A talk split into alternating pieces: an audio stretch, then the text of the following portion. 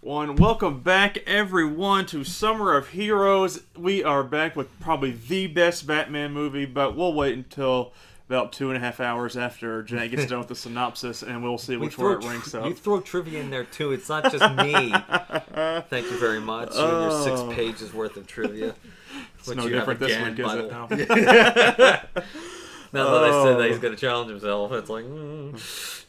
We're doing our eight week series. We've got one week left after this, and it's coming to a close. But you know, we have to it. we have to get through the great movie first before uh, we had to get through the garbage movies. Uh, we start off with the Batman 66 and we end up with Dark Knight Rises. We rank them all against each other. I have the previous six here. Before we get into the rankings, we'll discuss those. But before we get into that, let me introduce everybody. This is Mr. Chris Rivers to my left, Tiddlywinks. and this is the thespian himself, Jack Yesko. hello. And I'm, of course, am Tyler Haynes. Yes. By the way, before we start, Your I, name's on all the underwear. I was about to say that when you said we had to go through all the terrible movies, I just the the the, the line went. It's always darkest just before the dawn. So you Yep. know this is like the dawning moment. There's for so us. many quotes in this movie we're There throwing is. out. There are. We'll cover them all. I know that we will. Chris, Indeed. what do we have for trivia this week?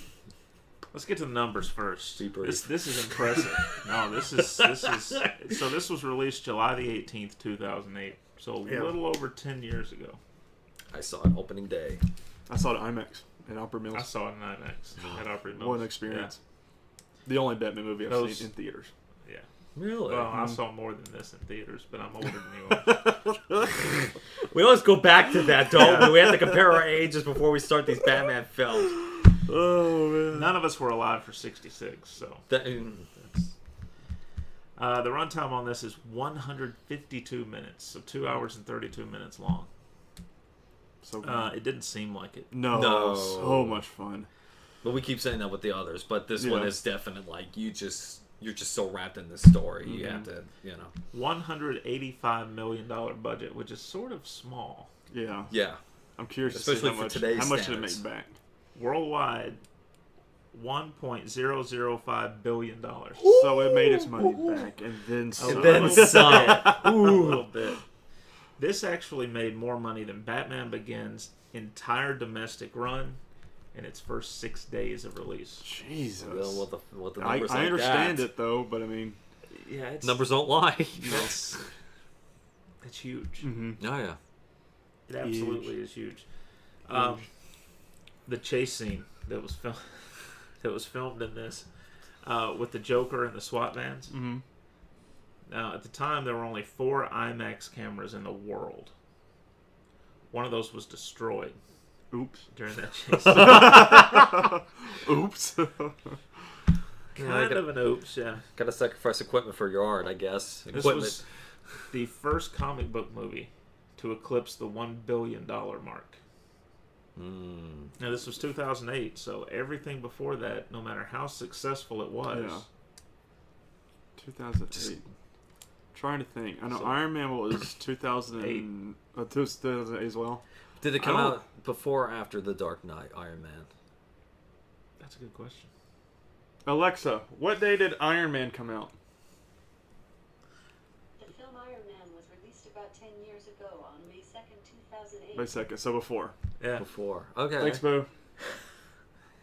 I didn't think she was going to get I get thought that. he would know. Um, this was the first Batman movie where Batman operates outside of Gotham City Mhm.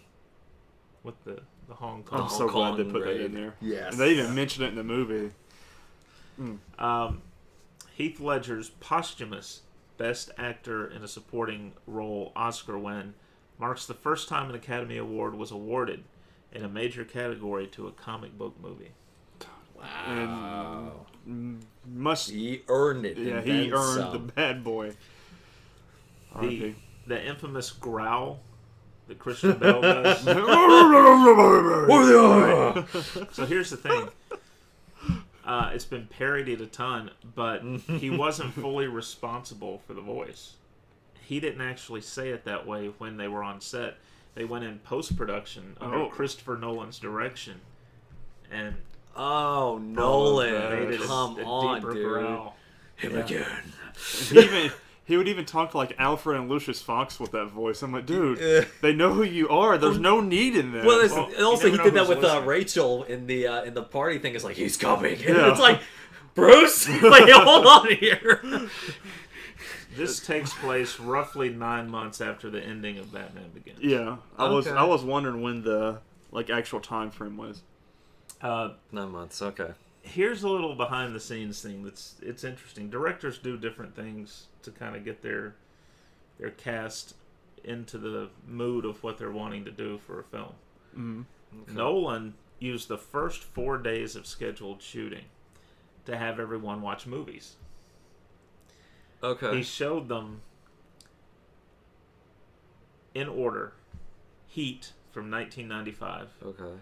Cat People from 1942, Citizen Kane from 1941, okay. King Kong from 1933, Batman Begins from 2005, Black Sunday from 1977, A Clockwork Orange from 1971, and Stalag 17 from 1953. Interesting. Why? Just to show like the direction that he wanted I to go think with. He was mood. Mm. the the mood, the out. The, there, I mean, I like when you mentioned several titles. I like I I automatically Clockwork Orange is clearly Joker. Oh yeah, but Citizen Kane could be uh, Harvey Dent. I mean, there Uh-huh. could be so many character elements added to these films. I mean, I can Heat understand. could That's be uh, genius. could be uh, Sal. yeah. You know, you No, he get- was like the, when you said Heat, I was like the bank robbery scene. Well, yeah, the that, that too, that too. Mm. So um, sequence of events in the movie too. I mean, that could be it too. So I mean, Yeah. that's that's fascinating. This was the highest-grossing Batman movie. In fact, the highest-grossing of any film adapting DC Comics characters. Both of those records were previously held by the 1989 Batman. You gotta think though, it still holds up today because we both know Justice League and Batman vs Superman did not get anywhere close to these numbers. No. So I can't At recall, one point, we are going to talk about them. I them. can't aren't? I recall just had that offhand- feeling. I can't recall offhand how Wonder Woman did.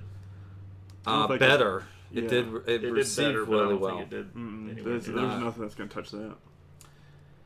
All right, They were hoping for it, and I was hoping for it too. Uh, Speaking of, I watched Justice League last week Oh for the first time. really? Not that bad. I enjoyed it. I bet I, I went in with low expectations, so I mean, Well, to you were each prepared. Yeah. There you go. so, on the marketing campaign for this, the campaigns were launched leading up to the release of the film, which is always smart. You don't want to wait till after the film's out of theaters to do Mhm. your That makes sense, yeah. Yeah.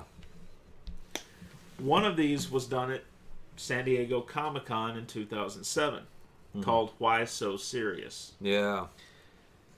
Fans followed clues hidden around the city, and legions of Joker painted fans ended up congregating in the street across from the convention center, which had to be an eerie ass sight. It's your side. I don't want to do it. One of their one of their numbers was welcomed into a black Escalade with Gotham license plates, and after a moment, started screaming, and the SUV sped away. Later that day, a Gotham City newspaper was circulated reporting a man be- believed to be the Joker was found beaten to death. Included were crime scene photos of the fan who'd gotten into the Escalade, and a mention he was found with a playing card in his head in his hand on which was scribbled "See you in December," which I'm assuming was when the next phase of the marketing Yeah. campaign. Yeah. No, I remember that whole marketing thing. It was such a big deal because, That's awesome though. Well, and they had to change part of it yeah.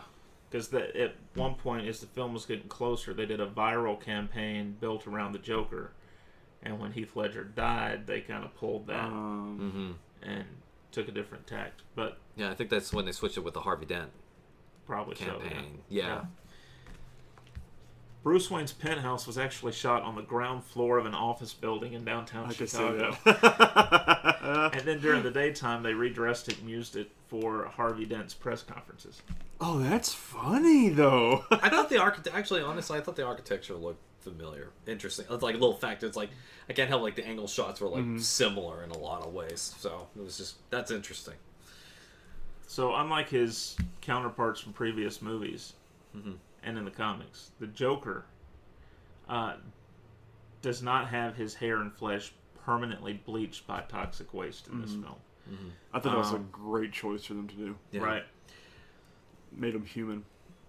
In fact, it says that the his appearance here with the scars carved into the flesh, echo his original inspiration, which was Okay. the character Gwynplaine from Victor Hugo's novel The Man Who Laughs in 1928. Oh yeah, Hmm. and then there was a film, film based off of that too. Right.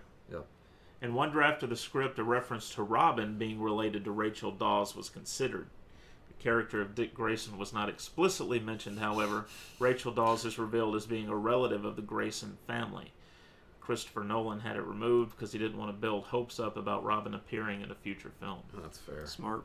I mean, it would have been a, a nice little Easter egg if Yeah. something. Well, they did know, that in the next movie. Like Yeah. her, if if they'd said her aunt had been, you know, Matilda Grayson or something Mhm. like that, fans would have been like, aha. yeah. Yeah, but like, I and it, it also it also would have explained it also would have explained Batman's willingness to so quickly take in Mm, The young Dick that would have made sense. that yeah. would have, yeah. But I can also see the where, where the problems would be to build up that anticipation. Like, oh, so- especially after like all the events that happened within the Schumacher films, and you know, after watching them back to back to back to Mm. Well, back, it's let's kind not of like. bring up traumatic experience. No, I know, but I'm just, I'm just saying, like, we're, how people would react. move forward. we are, we are. Trust me, this this movie will cleanse everything. So while filming in Chicago, Wanted, also from the same year, the Angelina Jolie, James Mm-hmm. McAvoy, Morgan Freeman production, uh, it shot nearby. So Morgan Freeman was doing This- both films. That's convenient. Um, at well, here's this is something that's interesting. Smart at one schedule. point, wanted comic book writer Mark Millar visited the set, but without permission. Oops. Security and Lauren Shuler Donner, who was one of the executive producers, Uh-huh. caught him sitting on the bat pod, and he was immediately escorted from the set. Oh. Yeah, that's, that's an easy Don't text it. message would have fixed that. Ouch. Yeah. Uh, so just as they started filming Batman Begins, Christopher Nolan, or just as when he filmed Batman Begins, Christopher Nolan ov- oversaw every shot himself. There was no second unit Yeah. on the movie. Good for him. Good, Um, smart. This film is the comic book film with the most Academy Award nominations, with eight. Along with Spider Man 3 from the previous year and Pirates of the Caribbean Dead Man's Chest Okay. from That's two years before, the film reached the $100 million mark the fastest in only two days. Jeez. Um, I feel like that's nothing now, though, with the way that our Marvel movies are. yeah, but Yeah. Infinity War did what? It was probably a day. Yeah. Yeah. If that. Because I'm sure. I think they had that in pre sale tickets. Yeah. Mm-hmm. Um, a video game adaptation was in production for Mhm. this. I know this. It was Yeah. canceled due to technical difficulties in development. Smart. Uh, the game was picked up by British game developing company Rocksteady and reworked into what would be Batman Arkham Asylum. Such a good game. 39 vehicles are crashed, shot, blown up, bumped, or otherwise involved in some sort of violence in this film. What if that was. What if they had insurance on that in Gotham? Of all the. All the. If they did, it That's, that's where Gotham makes its true money Yeah. through the insurance. well, especially after that whole uh, debacle with the fir- with the train in the first movie, Yeah. you would think like the whole. I'm going to put insurance out. Yeah. Whew, This good thing I got that covered. This is the first Batman feature film that doesn't use the word Batman in the title. Hmm. The Yeah. Dark Knight. Sitting there. on my list. There's so many Batmans in this this uh, list here, but yeah, this could be the one where we start establishing not Batman but the Dark Knight. And I don't I don't know the story behind this, so if you all do, jump in. But according to the British Board of Film Classification, which I guess is similar to our, our MPAA, or AFI. uh, this film received the most complaints of the decade from British viewers. It was the subject of 42% of all letters received by the BBFC in 2008. Why? I don't know. Uh, I don't even think of. I don't know. Then again, I don't know British culture. I it could be the political aspects of it, because there's a lot of poli- pol- it was a lot of political heavy influence in that, and well, well it's just a, I think it's just the terrorist attacks. Maybe. Yeah, Maybe. there was a lot. There was a lot of. Well, yeah, because in July of 2007, There was a lot of bombings. terrorist attack in London on the on the metro. Yeah, there was a lot of bombings in the metro. So there was, all, and there's also a lot of bombings in Gotham City in this one too. So Right. yeah, that's had to rattle my brain there for a second, but that's Maybe. like yeah, that sounds familiar. So, along with Anatomy of a Murder, from 1959, Glory from 1989, which is a great film, Mhm. Crimson Tide from 95, and Independence Day from 96. This is one of only five films whose purely orchestral soundtracks won the Grammy for Best Score, Get despite not Zimmer. being nominated for an Academy Award for Best Score. Hans Zimmer Oh, knows it's just what to do. ingenious with the Joker theme was just Oh, like the slow S- you're build up. the Oh, ear splitting. And yeah. a note that I don't think I put it in these, but I remember reading it. The Joker's theme uses only the D and C chords, Yes. Mm-hmm. and he mm-hmm. actually used different items to play those in, the instruments to get that theme. They so actually- he would take like a shard of metal to play Yeah. the guitar string. A razor blade too to a uh, to a string, and he would just like drag it. So it, that's where that f- that feeling of uncomfortableness comes he from. just wanted to smile some more. I This film, didn't care about the scars. this film held the record for reaching the 500 million dollar mark, the fastest after 45 days. Former record holder was Titanic in 1997, which took 98 days, but it has since been surpassed. We're gonna get flagged for copyright, Tyler. Oh, you sound like No, a we're song Celine Dion. It's got to be in tune. uh, it has since been surpassed by Avatar in 2009 with 32 days, The Okay. Avengers in 2012 with 23 days, Jurassic World from 2015 with 17 days, Makes sense. and Star Wars: The Force Awakens from 2015 with 10 days. Um, it probably got surpassed by Infinity War, which probably did it in two days. Three hours. The moment that the tickets became available, that was it. Here's one that's crazy. Shortly before the film's DVD debut, Warner Brothers were under legal action by the city of Butman, Turkey. Now they spell the city's name Batman, but it's pronounced Butman. oh, Bruno Oh, Diaz. Okay. Even though it wasn't used in the title, the character name of Batman was considered by that city of in in, in Turkey an infringement. Uh, they never said anything all the other years that Batman's been Yeah. in existence, but now they want to. They saw how much money be- it made, and they said, "Ah, let's sue." Yeah. Because Welcome of to the- such an impact it had. On Yeah. Welcome February twentieth, two thousand nine, this became the fourth movie to have earned more than a billion dollars. It features thirty-seven minutes of IMAX footage. Mhm. A lot is in those. And if you're watching on Blu Wide. you know, on Blu-ray, it's more obvious because mm-hmm. it, it would show in the 35 millimeter film, and then it will go into the Well, IMAX the, film. the IMAX footage is not on the DVDs.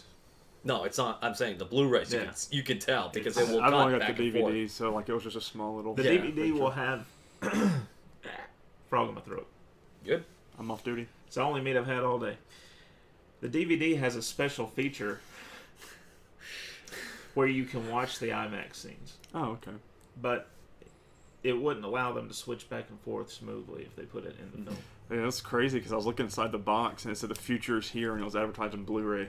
I was like, oh, not anymore. That's just the that's just the common. Now we got 4K. Yeah, four. No, it's ultra 4K. Oh, Ultra HD. 4K. I can't tell the difference. Here's more box office stuff. This was released July 18, 2008, as we said. It made $67.2 million in a single day, the most lucrative opening for any film. Because of its demand, midnight showings were sold out, resulting in $18.5 million in late night showings alone. It held the record for Oh. biggest one day intake until 2009. Was this the one that was? the Twilight Saga, New Moon, eclipsed ah. it. God. Like really? Twilight puns? Is this the one with the shooting in Nevada, with the movie theater? The- Or is this the next one? No, Dark Knight was- Rises was the Dark one with the Rises, shooting. And the guy was made up like the Joker. Yeah. Yeah. Uh, Hans Zimmer, and this is, gets back to what we were talking about. He often used bizarre methods when developing his musical score, He's particularly good. with the Joker artist. scenes. He would play piano wires with razor blades and guitars with shards of metal. That's just crazy. It's- like so smart. Just one note here too that he also did almost the same thing with Sherlock Holmes back when mm-hmm. Robert Downey Jr. took the, the took the helm as Sherlock Holmes. He just took a piano out into the into the parking lot and absolutely beat the living hell out of it, and then brought it back in until it was properly tuned enough to sound like the pianos that were used back in silent That's films. awesome. I mean, it's fascinating. Yeah. So it's ingenious to what he could do with the soundtrack. All right, let's see. Um, We're 30 minutes in, by the way. This cast includes five Oscar winners Christian Bale, Heath Ledger, Sir Michael Caine, Gary Oldman, and Morgan Freeman, and two nominees Maggie Gyllenhaal and Eric Roberts. That would suck to not get voted for to get an Oscar. Everybody else around you did. It's like, hey guys, I want to be in the club. The skyhook device in this, by the way, is not fictional. They allude to it in the movie, but mm-hmm. it's an actual true backstory. Mm-hmm. It's the Fulton Surface to Air Recovery System, and it was developed in the 50s by inventor Robert Edison Fulton Jr. Mm-hmm. for the CIA.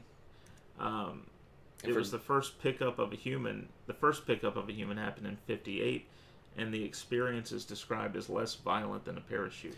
Then you get the historical aspect, but for video gamers, if you want the actual, another example of it as well, it's in Metal Gear Solid, the uh, Peace Walker or Metal Gear Solid 5 Phantom Pain. So if you want to go nuts with the Fulton system, there's that too. So, What he said. Yeah. Yeah.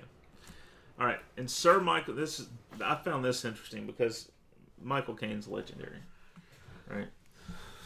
In his opinion, Heath Ledger beat the odds and topped Jack Nicholson's Joker from Batman. Wow. His quote was Jack was like a clown figure, benign but wicked, maybe a killer old uncle. He could be funny and make you laugh. Heath's gone in a completely different direction to Jack. He's like a really scary psychopath. He's a lovely guy, and his Joker's going to be a hell of a revelation in this picture. Hmm. Caine based his belief on a scene where the Joker pays a visit to Bruce Wayne's penthouse. He'd never met Ledger before, so when Ledger arrived and performed, he gave Caine such a fright he forgot his lines. Yes. That's awesome. Yes. And you can see that too when he's getting off the elevator and Michael Caine is just like, he, he's like completely shut out. He's like, what is going on right now? Um, in preparation for his role as the Joker, Heath Ledger hid away in a motel room for six weeks. During the extended stay of seclusion, Ledger delved deep into the psychology of the character, devoted himself to developing the Joker's every tick, namely the voice and that sadistic sounding laugh. For the voice, his goal was to create a tone that didn't echo the work of Jack Nicholson in his 1989 performance. Ledger's interpretation of the Joker's appearance was primarily based on the chaotic, disheveled look of punk rocker Sid Vicious, combined with the psychotic mannerisms of Malcolm McDowell's character Alex DeLarge from A Clockwork Orange. I've actually used. That's- I've actually talked about Heath Ledger's uh, method of acting in my classes too, and it's just how this kind of caused a lot of trouble for a lot of future method actors in They just get lost in their role. Yeah, well, it's it's become the more it's now devised now to educated method acting versus commercialized method acting. Well, and uh, he died soon after, so the stigma Yeah. got stronger, and it's like, you know, it's Who's the guy who played Rain Man? Dustin Hoffman. Dustin Hoffman, he was a, he's it a- was he the one that like he would follow. What was the was it autism? He like lived with somebody with autism or stayed at the hospital or something like that, and just so he could get that roll down. I think it was Midnight Cowboy where he actually did Hmm. literally try to not sleep for three days. Anytime they anytime they were about to shoot, he would literally stay awake for three days. And the actor that he was working with, I can't remember the name. He goes, "What are you doing?" He says, "I'm you know I'm working. I'm going to be the character." He says, "Yeah, here's a better method to doing this. Act." Well, and Brando, Marlon Brando did it in his first film, The Men. He played a uh, paraplegic hmm. mm-hmm. returning from World War II, and what he did was he actually checked himself in to the the facility where they shot the film, Yeah. and only the guy running the place knew who he hmm. was, and he lived among them as one of them for six weeks. He Which is learned still how a to, long time. he learned how to pull himself up in bed and hmm. fall out of bed and do a wheelchair and do all that. Wow. That's dedication. It is. Yeah, it is, but also dangerous Yeah. too. So Uh, the character of Reese is an allusion to the Riddler, um, who attempts to reveal the identity of Batman. So much like Edward Nygma, whose noun, whose name sounds like Enigma, Mister Reese sounds like Mysteries. Oh, I, that's interesting. I love that scene too when he, he goes to Lucius and he's Lucius looks at him and says, "So let me." So look at this straight here. You want to blackmail your client who beats the living crap out of out, out of uh, villains who drives these very fast, dangerous cars, and you want to blackmail him. Good, Good luck. Uh, even though Nolan offered her the part, Katie Holmes decided not to reprise her role as Rachel Dawes. Instead, she opted to co-star with Diane Keaton and Queen Latifah in Mad Money that same year. Oops. Yeah. Hindsight. Sarah Michelle Gellar, Isla Fisher, Emily Blunt, and Rachel McAdams were all considered for the role before Maggie Gyllenhaal stepped in. Again, Rachel McAdams would have been a better choice. Uh, and uh, look, Ma- Maggie Gyllenhaal didn't do an awful job. I think what it was, if she No, she didn't. I, if- she did great. If if she'd had the part from the begins, Now you see why I had so much difficulty. it was like Yeah, because when we were talking about Rachel, I kept saying Katie Holmes, and you were just like, "Does she not have a character name?" I was like, "Yeah, she does," but it's just they're just they're polar opposites of each Right. other. It is. It's just kind of. It was hard to pinpoint exactly the Rachel Dawson I was looking for, but this one, this one, I could definitely say Rachel Dawson. In this one. Nolan decided Eckhart would be perfect for Harvey Dent after seeing him in the film Thank You for Smoking, which is a great movie. it is. I've seen it. Um, before filming the interrogation scene, Heath Ledger told Christian Bale to hit him as hard as if Batman was really hitting the Joker. I knew that one. Oh yeah. Lay it in there. Never Uh, start Look with at you that. go. It gets the mind all fuzzy. Matt Damon was offered the part of Harvey Dent, but oh, I'm glad that didn't happen. had to turn it down because of a schedule conflict with Invictus, which also starred Morgan Freeman. I mean, I love Matt Damon, but I just don't think he was. he would good. not be in that. He would not be Harvey Dent. I'm sorry. Invictus was directed by Clint Eastwood, who was considered for playing Harvey Dent, aka Two Face, in the '60s Batman TV series. full circle. Really? Yeah. Aaron Eckhart says he modeled his performance in part after Robert F. Kennedy, both in terms of his initially polished, dashing appearance and his preoccupation with revenge. Hmm. Uh, talk about you know Tom Cruise has this reputation for doing These crazy, especially lately. That's how he broke his ankle. I want to go see Fallout just to Yeah. see what kind of madness he puts himself into. shot of Christian Bale or of Batman standing up on top of the Sears Tower, Mhm. in what really is the Sears Tower in Chicago. That was actually Christian Bale. It's a Go negative for Christian. That's a big negative. But he's not like jumping on things up, riding on a plane outside of it. He's just standing there on top of a building. So Still, I mean, a but strong gust of wind. yeah, You're done. There goes that career. Near the beginning of the movie, there's a scene where Batman pauses at the top of the parking garage. You guys remember this? Mm-hmm. yes, And he looks down the spiraling entrance ramp, Yes. timing his jump. It Yeah. mirrored a scene Bale did in American Psycho with a chainsaw. I never watched American Psycho. really. Sounds like a horror I never movie, made that so- comparison before. The final fight scene between Joker and Batman was shot in Trump Tower in Chicago during its construction. Just blow it up. Oh, let's get Batman and Joker back there now. Put Trump in the middle of it. well, oh god. Ryan Phillippe and Hugh Jackman were also considered for the part of Harvey Dent. Imagine Hugh Jackman. See, again, another great actor, but I just can't see him. I, I don't know. Maybe he could have. I think he could have done Two Face. Yeah. I just.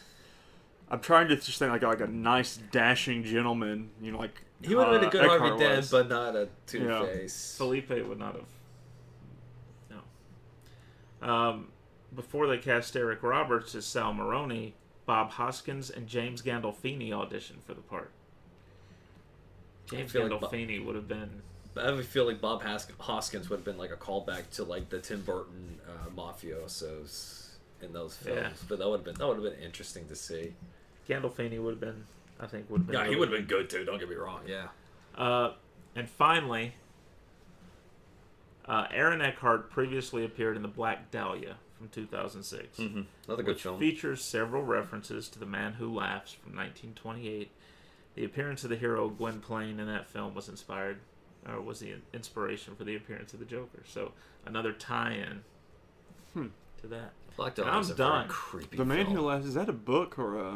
It, it's yes, it was a book. It was a novel. And they made it into a film. Yes. Black Dahlia though was a really good film. It was very underappreciated, but it was a very good noir kind of film. Well, I mean, the book that it was based on, the James Ellroy novel, it's interesting. Um, it's he did what a lot of writers do. He used a real murder case as a backdrop for a fictional story. Yeah. Uh, I wish that we had an actual Black Dahlia film about the Black Dahlia, But the actual and that murder facts. yeah, Yeah, I would have loved to seen that as well. I just but like that's not what we're here to talk about. Nope. But Jack, yes, you got ten minutes. Go.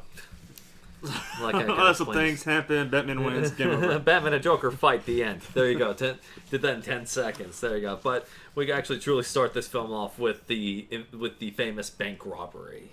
We actually get Oh, to see. it's like it's chills every time I watch that Yes, uh, thing. Wonderful. it, it's, it's, this is where we get to see Joker's mindset and everything. So it, I mean, it's just, I feel like this would just be open for discussion right now, just to talk about the bank robbery, how well that was well choreographed. It was beautiful. yes, It was you kill the guy who did the job before you, and like they even allude, like at the very end, his like pulls his gun and goes, you know, I'm supposed to, you know, who are you supposed to kill? Because one No, thug no, no, actually thinks up.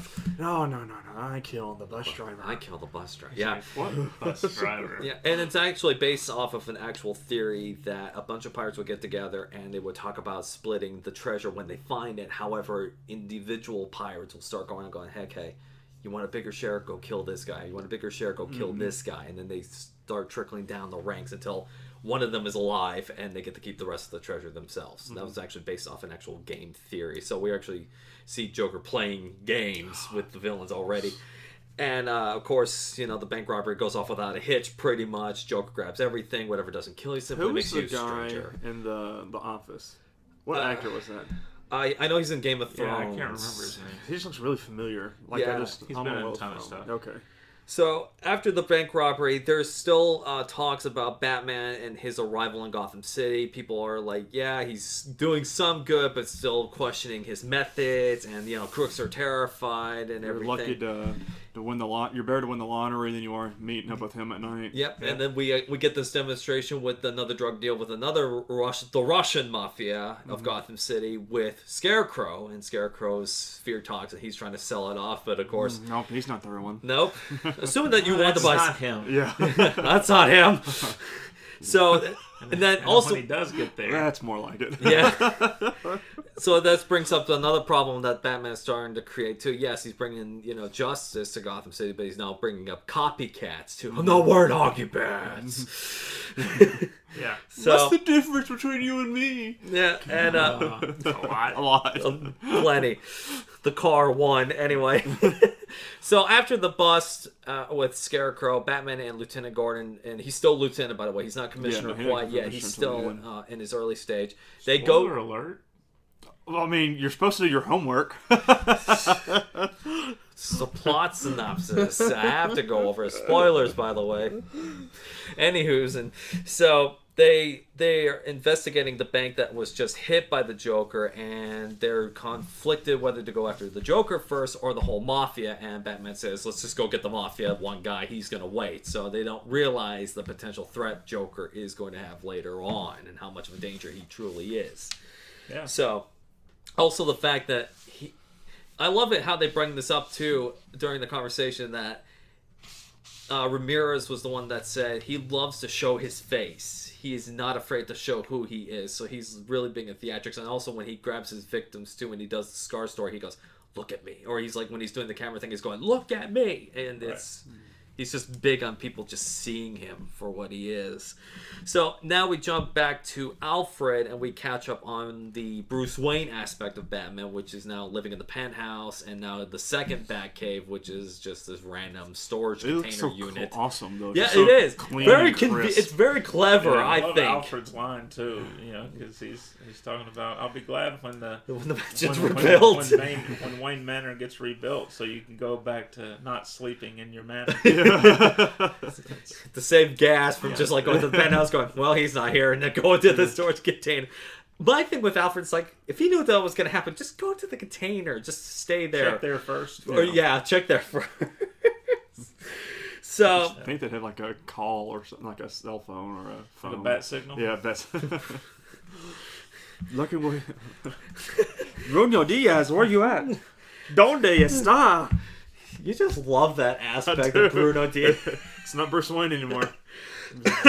Diaz Enterprises.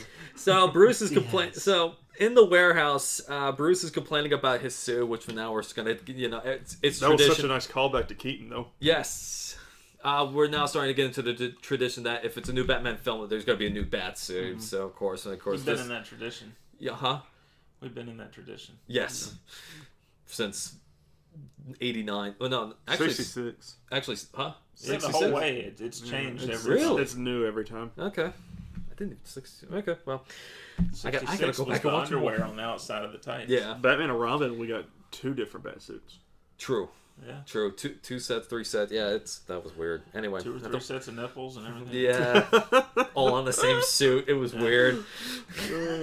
Cows udder. So not only is he talking about getting a new suit, but he's also been watching uh, Harvey Dent and his campaign. So we're introduced to Harvey Dent and his connection to Bruce, which is through a mutual friend, Rachel Dawes, which helps us pan to Is the she a court. friend at this point? Or No, she they're well. We find out, you know, the next scene that they're more than just friends. She's got to think about sleeping with her bosses. Yeah. Yeah, Yeah. I mean, I teach their Uh, own. yeah, Yeah. it's just something about the character. Like she's she's got this this long lasting, right? Supposedly like eternal love Mm-hmm. for Bruce Wayne. She's told him, whenever you're done doing this, I'll be there. yeah. But in the meantime, And the fact that Bruno is still living with that. I'm going to put it her down. her, her bosses are like, Rachel, you want to go out? Well, yeah, sure. Wh- Whatever gets the DA behind my name. But with like Harvey Dent, though, he is establishing himself to become the next, like the White Knight, which is this whole Why do you gotta be white? theme. The White, like in the game of chess, you know, White Knight revealed, and he's in the daylight. There's a he's Black Knight in chess. the Dark. Knight, uh, the- or the Dark But Knight. what- is it's called. Oh, okay. So Dark Knight, White Knight. So uh, polar opposites of their beliefs, but Here's still. a light bulb around. Put the light, kind of like Uncle Fester would like put the light bulb in the mouth and just like have the light go out. Where's Yeah, Uncle no. Fester? Yeah. Addams family. I don't know. Good to know. 1999. Anyway, uh, so You gotta watch it. Wait, I love when we go off topic with this stuff, and they, they yell at Will me. you hurry anyway, anywho's- we are also introduced to Salvatore Maroni, who's now head of the mafia. Now that Falcone is just now proclaimed to be in Blackgate Prison or Arkham Asylum, he's just gone now. We don't have Yeah, Falcone we don't even- anymore. So I it's think they just mentioned Maroni. him once. Yeah, in the courtroom. That was it. Yeah. So, and also this shows Dent to become uh, more of his White Knight persona by Like facing this, like the BA, like just DA he is. That was crazy. Yeah, the inf- yeah, with the informant trying to pull the gun in the courtroom, and he just punches the guy and goes, "Man, China, you uh, you want to buy American brand if you're gonna kill me?" And then he's like, "But I'm not done yet." That was it's so this calm, cool, collective, Oh, loved it. confidence. So yeah, that's kind of like it starts to establish to us as the audience why a lot of people are gonna quote unquote believe in Harvey Dent. But even after that, Bruce Wayne's not sure. Yeah, so even then, Bruce Wayne's like, mm, okay. So uh, eventually, Dent meets with Gordon, and they're discussing further plans of bringing the entire mob in. And it's not exactly buddy buddy like it is in the comic books. They're actually conflicted with their idea of what how the police state, like the Well, because major crimes Harvey unit worked is supposed to be uh, established. Yeah, and so like he's which plays into like Head of a snitch division. Yeah. Yeah. Well, and I noticed like this um this go around watching it. That's like a, a theme throughout the whole thing is the distrust between the cops and everything. Oh, it's beautiful. Like they set that up early, and it just kept going the whole So way through. it's it's already a rickety bridge with their uh, partnership and everything, which is awesome. So and then eventually Harvey Not Dent, bridge. huh? There's bridges in this movie. They weren't rickety though. I'm gonna keep moving on. Chris is losing it anyway. So eventually, Dent wants to meet Batman because he knows Gordon is not the one responsible for making the radioactive bills that were found in Yeah, he says, "When do I get to meet your Croup Crusader or something like that?" And Gordon's like, "Uh, we're supposed to arrest the Batman." Blah blah blah. And then Dent's like, "No, no, you're not. Mm-hmm. Yeah. You're working with them. he I says, "Explain him." the floodlight on the top of the MCU," which I thought was funny because every Yeah. time they said MCU, I was like, "The Marvel building." Oh, no, major crimes unit. Anyway, so we cut to Wayne Tower and we get to actually meet the accountant for the mafia, which is Lau, and he is trying to establish a partnership with Wayne Towers just to keep just just save face and just like, hey, I'm a good guy, you can trust me, and all that stuff. But Wayne is already has already. He's, he's passed out in the chair. Wayne is knocked out, and, I loved it. which is ironic to when Alfred said earlier, "Know your limits, Mister Wayne." And Bruce Yeah. Wayne's like, "Batman has no limits." And he's just propped his legs up in the chair. He's just half dead. Well, then you, you don't know if that's a result of the previous night or is that That's his done persona. Just a for the collection. intent of Mm-hmm. wow. And this is when Reese kind of knows that too. I mean, I can't blame Reese for his actions. If I'm working for somebody trying to make my name and things like that, and especially because I'm supposed to be working under somebody, Right. and they've got that attitude towards their own Should been business, dropped off a roof. Yes. Mm, But that's not how that works in this movie. Anyway, so Wayne already knows Lau is a bad person. cross that line. I don't break that one rule. Wayne declines Lau's uh, business proposal already. He knew he already knew, but he just wanted a closer look at the books, as he said in the movie. So, and he also proposes Fox for a new suit. So the, that's where we get the joke of one that could, you know, help turn your head. And it's like, well, it helps getting out of the driveway at night. so again, true statement. very true. So, uh, we, we talked about that in the trivia too. That how all the bat suits up until now have been you you had to like turn your whole body in order to just look in another complete direction. So, we finally jump to the restaurant to where Bruce meets Harvey Dent for the first time, too. So they're talking about the philosophy of justice. Batman's influence in the Justice Department. So well and- done by Oh. Bruce Wayne. Mm-hmm. Yeah, because it was it it called back to the first film. He walks in, beautiful woman on his mm-hmm. arm. She's the prima ballerina for the Moscow Yeah. ballet, Yes. and then you know he says we should we should put a couple tables together. I don't think they'll let us. I, Sure they will. Yeah, I don't own the place. I He like goes- well. But I noticed in this conversation at this dinner table, and and Batman Begins, he wasn't so serious about the conversation. Whereas this one, he's actually taking a little bit more. Yeah, because he's thinking about investing in him. And Well, yeah. everything. That's wonderful. Yes. Like it's so smart by Bruce Wayne. So it's already we've already seen so much change within Bruce Wayne, and we're still seeing that growth and development too. Because he's not at his peak yet in this movie, by not by a long stretch. He still makes a lot of mistakes, but it's more unfortunate professional mistakes. But it's not like he's not tripping his cow. He's not like going into buildings without thinking about searching them first and all that stuff. So he's actually like you know he's a little bit more meticulous with his planning, but yet at the same time he's still growing, learning, and everything too. So, also Harvey thinks that Batman is a beneficial uh, investment in the city too, because you know they give you know he was talking about the philosophy of giving one man power to protect the city and ca- you know with and Batman's been doing a phenomenal job. I mean, they said in the beginning crime is at its lowest in mm-hmm. Gotham now. Well, it makes sense because when you think about it,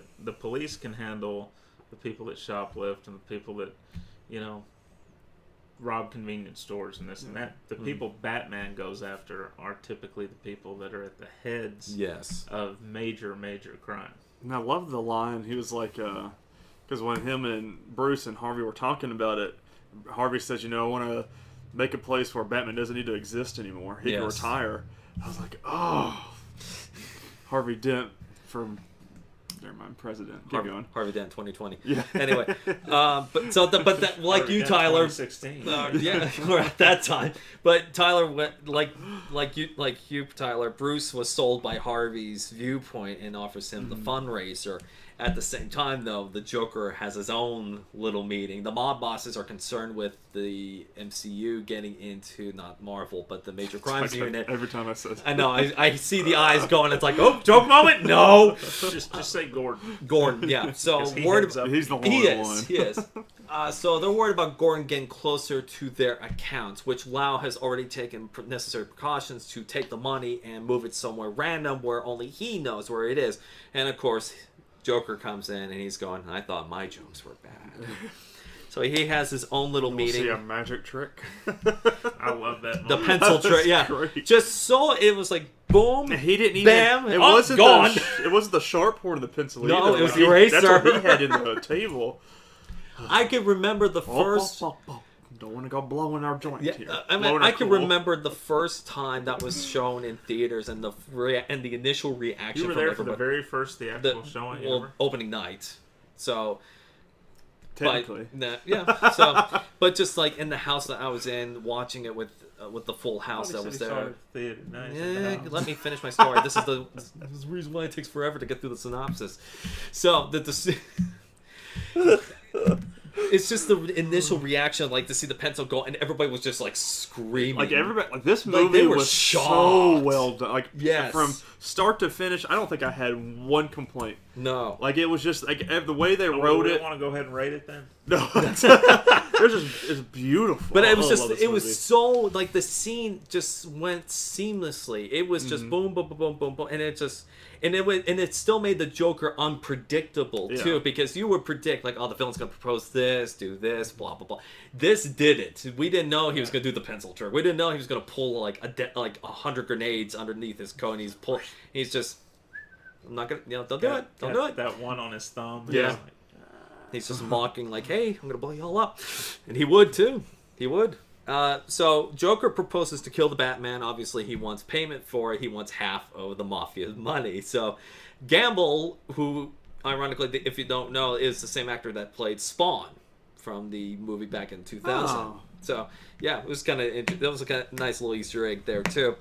Uh, Gambol does not like it and puts a hit on the Joker, alive or dead, doesn't Yeah. matter. So Joker's like, "Here's my card if you change your mind," and, he, and then he It's just disappears. a Joker card. So smart. I love it. But interesting enough that Joker card comes back in Mm. the next couple of scenes. So Gordon, Batman, and Dent have their own little visit too on the tower, and yeah, it's Dent all didn't wait for Gordon. right? No. He goes up there and flips the And switch poor Gordon's up there with the gun, like, what's going on here? it's like, who knows about this? And uh, it's, I love the fact that it was filmed in real time too. Like that, the whole time that camera was just panning throughout that whole. They took all one take. That was so That's cool. all it was.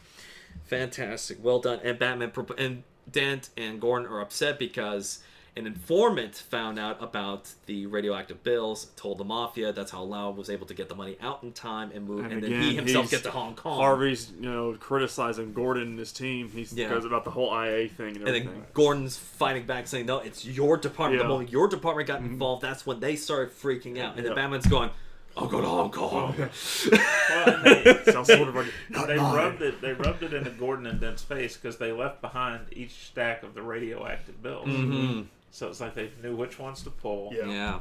and they just lined them up, and that was all the money left at the scene. And Joker just, well, I know it's like plot convenience, but Joker just like left only one in the first bank that Mm-hmm. they robbed. But it, it was just all in a row, and it just, I love Gordon's reaction too. He was just not like just standing there going, "Oh, hum, I'm depressed. Time for Plan B." No, he was just like kicking it. He Mm-hmm. was just, you know, he was just, he was so close. Still probably my favorite Gordon. yeah, Yes. Well, besides uh, James Ben McKenzie. McKenzie. Ben McKenzie. Yeah. Uh, so moving towards Batman going to Hong Kong, Fox and Wayne start gearing up. They got their own devices and they get the new suit ready for Wayne as well, and they got the Skylift or the uh, the Fulton system that they were talking about You should too. probably read their manual first. Yeah. Where he- Perhaps His little should read them. gauntlets. He wasn't Oh, standing in front of it. Does this work against dogs? Should work fine against cats? it's, it's like that's it's like okay, that's a good uh, little Another Easter egg theme there. throughout the whole Yeah. movie was the dogs. Yeah. Yeah. So the suit's gonna make him faster, more agile, and he can, you know, uh, turn his head and everything else. But it makes him more vulnerable to bullets and knives and everything else, which will play a massive part later on. So uh, in the meantime, while Fox and Wayne are getting ready, Gambol re- does get the Joker. Unfortunately, alive. Yeah. So Joker Yeah. takes over Gambol's operations and recruits his men. This Unfortunately, only first story of. I wonder how I I got, these scars. Yeah. So we get to see the uh, the Killing Joke reference too, where there's multiple stories for the Mm. Joker. So we don't really have a solid origin story. Again, phenomenal job with Heath and what he did with that scene in that moment. How it was he just kept, how he kept like licking his lips. Oh, it was so psychotic. You know- it was wonderful. you know why he did that? It's He was- because the uh, the material used to make the mouth it Uh-huh. kept drying up, and the only way to keep it uh, his mouth hydrated was just by licking his lips, and it just became a natural tick for that character. Oh, and God, it yeah. was just like, hey, that works. Go for it. And it was it was that also the way he would he would occasionally finish off a word like if it ended with a T, he would be a very strong. Mhm. Yeah. Yeah. Why are you so serious? No, no, Yeah. no, I'm not. Yeah, Yeah. It, it just, but it just made that word so much more powerful and sinister. I mean, it, it's so so good. Yeah. And uh, so we finally get to Bruce and Fox going to Hong Kong, which Bruce goes in the most fashionable, dramatic, th- theatrical way possible, like buying out the entire Russian ballet uh, troupe, getting them on a dock, and then the plane starts coming in, and he goes to Alfred, "You look tired. You okay?" Yeah. And Alfred's like, "I'm good." As long as I don't ask me to put more tanning lotion on. Yeah. And he just casually dives into the water to get on the plane, and it's just so much fun. And then, of course, uh, uh, Morgan Freeman, uh, Lucius Fox, uh, gets on the helicopter, meets Lau that way, and of course, that meeting is short, sweet to the point. A Fox simple just- phone call would have been fine. If we don't want to look like we were deliberately wasting your time, just accidentally. so this is where we actually get to meet. So we get to meet the new gadget that will play a massive part later in the movie too, where it is the sonar. Uh, the the how I think where I, I understand how it works is that the phone wherever the phone is placed or wherever the app is placed, It, it will record an area. He said, I don't know Oh, what the like a radius is." bat. Yeah, No, like, a, submarine. submarine. I guess I guess Lucius was tired was tired of talking about bats for that day. He's just like submarine. We'll just say submarine. So There's ears everywhere. And then we get to the Hong Kong Ray, which once again so well choreographed. And do you know that the timer that was placed on the explosive Joe, we're just gonna call it explosive Joe because that's what it is. It is in real time. The uh-huh. timer that was used. So it, hmm. that scene was filmed in two minutes. That whole action sequence is in two minutes and thirty seconds. From Bruce gliding into the window, beating the crap out of the guards, grabbing Lau, and then the Fulton system, and it's just all within two and a half minutes. Fascinating stuff. Once again, very well choreographed. Suspension was built up really well, and it showed off the suit too. How mm-hmm. fast and strong Bruce became with this new suit. So We're now ten minutes in. no, we're not. This is actually we're about third of the way through the movie, believe it or not. I did shorten the synopsis. You're welcome. So Lau is returned to Gotham and interrogated for the location of the money, which Lau does sell out the mob because they were going to use a trick in the courts where if they can get all the criminals to be with one criminal being accounted for one crime, then the rest of the group, if they're RICO. yeah, RICO. I Yeah. couldn't remember the name for a minute, but yes. So uh, Lau does sell out the mob, and of course, the mob being cornered. Well, not really cornered. They're eating at a restaurant, but they have that feeling that they are cornered. So they see Oh, it's- Lau. you enjoying the television? Yeah, boy looks good on the TV. yeah. and um, the Russian, and it was the Russian guy who says he was right. We have to call in the clown, and which they do. Which Yeah. the the judge flips the folder. She sees the card. She's just kind of like, "What is this?" And she like tosses it to the side. And you see on the left, and the mayor mentions this: 549 arrests were made. So Biggest one in history Yes. or something like that. so the mayor Love the court scene. So the mayor, uh, Loeb, Gordon, and Dent are trying to figure out how to keep these streets clean for a very long period of time. And the mayor and Dent have a one-on-one conversation to where we get our first interaction of the Joker going to work against the Batman, which is one of the copycats being hung by the Joker. Oh, um, I jump every time I, I forget every time it comes up, and then just I'm like, oh, oh it's not just that, but the music too. It's just like Yeah. that sharp Yeah. uh, s- screech from Yeah. the from the strings, and um, we also get to see a little uh, Easter egg about will the real Batman please stand up, which is Mm-hmm. a callback to uh, Eminem. I've I've watched this movie so many times. I picked out like all the Easter eggs. Uh, which is a callback to Eminem's uh, "Real Slim Shady" Mm-hmm. song back in Yeah. early 2000, I believe. That's when that album came out. So the Ma- the Matthew Mathers. Who's who's Eminem? Marshall Mathers. Excuse me. Huh? Huh? I said who's Eminem. I know who he is. So Candy. it's that little red and yellow It's guy. a little that are on candy. the- Oh, okay. yeah. They they get jumped. They get spooked by Santa Claus every year on Christmas. That's right. So and when we get to, and we actually get to see uh, Heath Ledger actually directed this next bit too with the Joker with the camera, Yeah. and of course he was supervised by Nolan, but for the first time. Yeah, the next second time, time around. he did it on time. Yeah. So, uh, but it was just uh, it, that very creepy. Very, I think that was more terrifying for me than the guy. Like, I mean, yeah, I jumped when the guy hit the window, but it was I thought that was just Like uh, terrifying so- on the TV. So, What do you dress like him? Yeah. He- he's just like slapping on the Tell face, him what's your name. and, it, and like Look at me. Look at me. Yeah, it was Ugh. so well done, so well done.